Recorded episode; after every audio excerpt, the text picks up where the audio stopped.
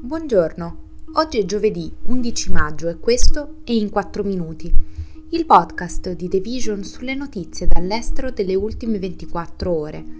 Parleremo dei morti dopo un attacco vicino alla sinagoga sull'isola tunisina di Gerba e del tentativo di rinnovo dell'accordo sul grano. Due visitatori, una guardia di sicurezza e il loro aggressore sono stati uccisi nei pressi di una sinagoga sull'isola tunisina di Gerba, che ogni anno attira centinaia di ebrei dall'Europa e da Israele durante un pellegrinaggio annuale. L'attacco è stato compiuto da una guardia del centro navale della Guardia Nazionale tunisina, che ha prima usato la sua arma per sparare a un collega e impossessarsi delle sue munizioni e poi si è diretta verso la sinagoga di Ghibra. Le forze di sicurezza gli hanno poi sparato, uccidendolo. Gerba, una destinazione turistica a largo della costa della Tunisia meridionale, a 500 km dalla capitale Tunisi, ospita la sinagoga più antica dell'Africa e il pellegrinaggio annuale è sottoposto a una stretta sorveglianza da quando nel 2002 Al-Qaeda ha attaccato il sito religioso con un camion bomba che ha ucciso 21 turisti occidentali. La Tunisia non ha legami diplomatici con Israele,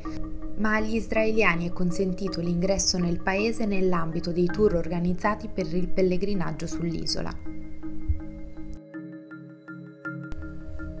I rappresentanti di Russia, Ucraina, Turchia e Nazioni Unite si sono incontrati a Mosca per iniziare due giorni di colloqui per salvare l'accordo sul grano del Mar Nero, da cui la Russia ha minacciato di ritirarsi, mentre i leader mondiali l'hanno accusata di usare come arma la fame nel mondo tenendo l'accordo in ostaggio.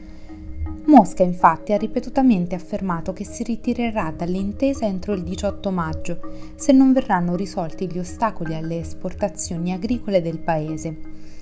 L'ONU ha dichiarato questa settimana che le ispezioni delle navi da carico vuote che viaggiano verso l'Ucraina, in base alla richiesta russa di perquisirle per assicurarsi che non trasportino armi, sono rallentate in modo significativo ad aprile. L'accordo originale, mediato dalla Turchia e dalle Nazioni Unite lo scorso luglio, prevedeva il rinnovo dell'intesa per 120 giorni alla volta le richieste della Russia questa volta includono la riconnessione della sua banca agricola al sistema di pagamento globale SWIFT,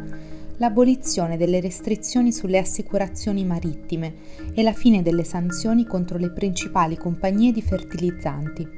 Secondo alcuni esperti, le istanze espresse sono un tentativo di ammorbidire il colpo delle sanzioni imposte alla Russia in generale, utilizzando l'accordo come merce di scambio.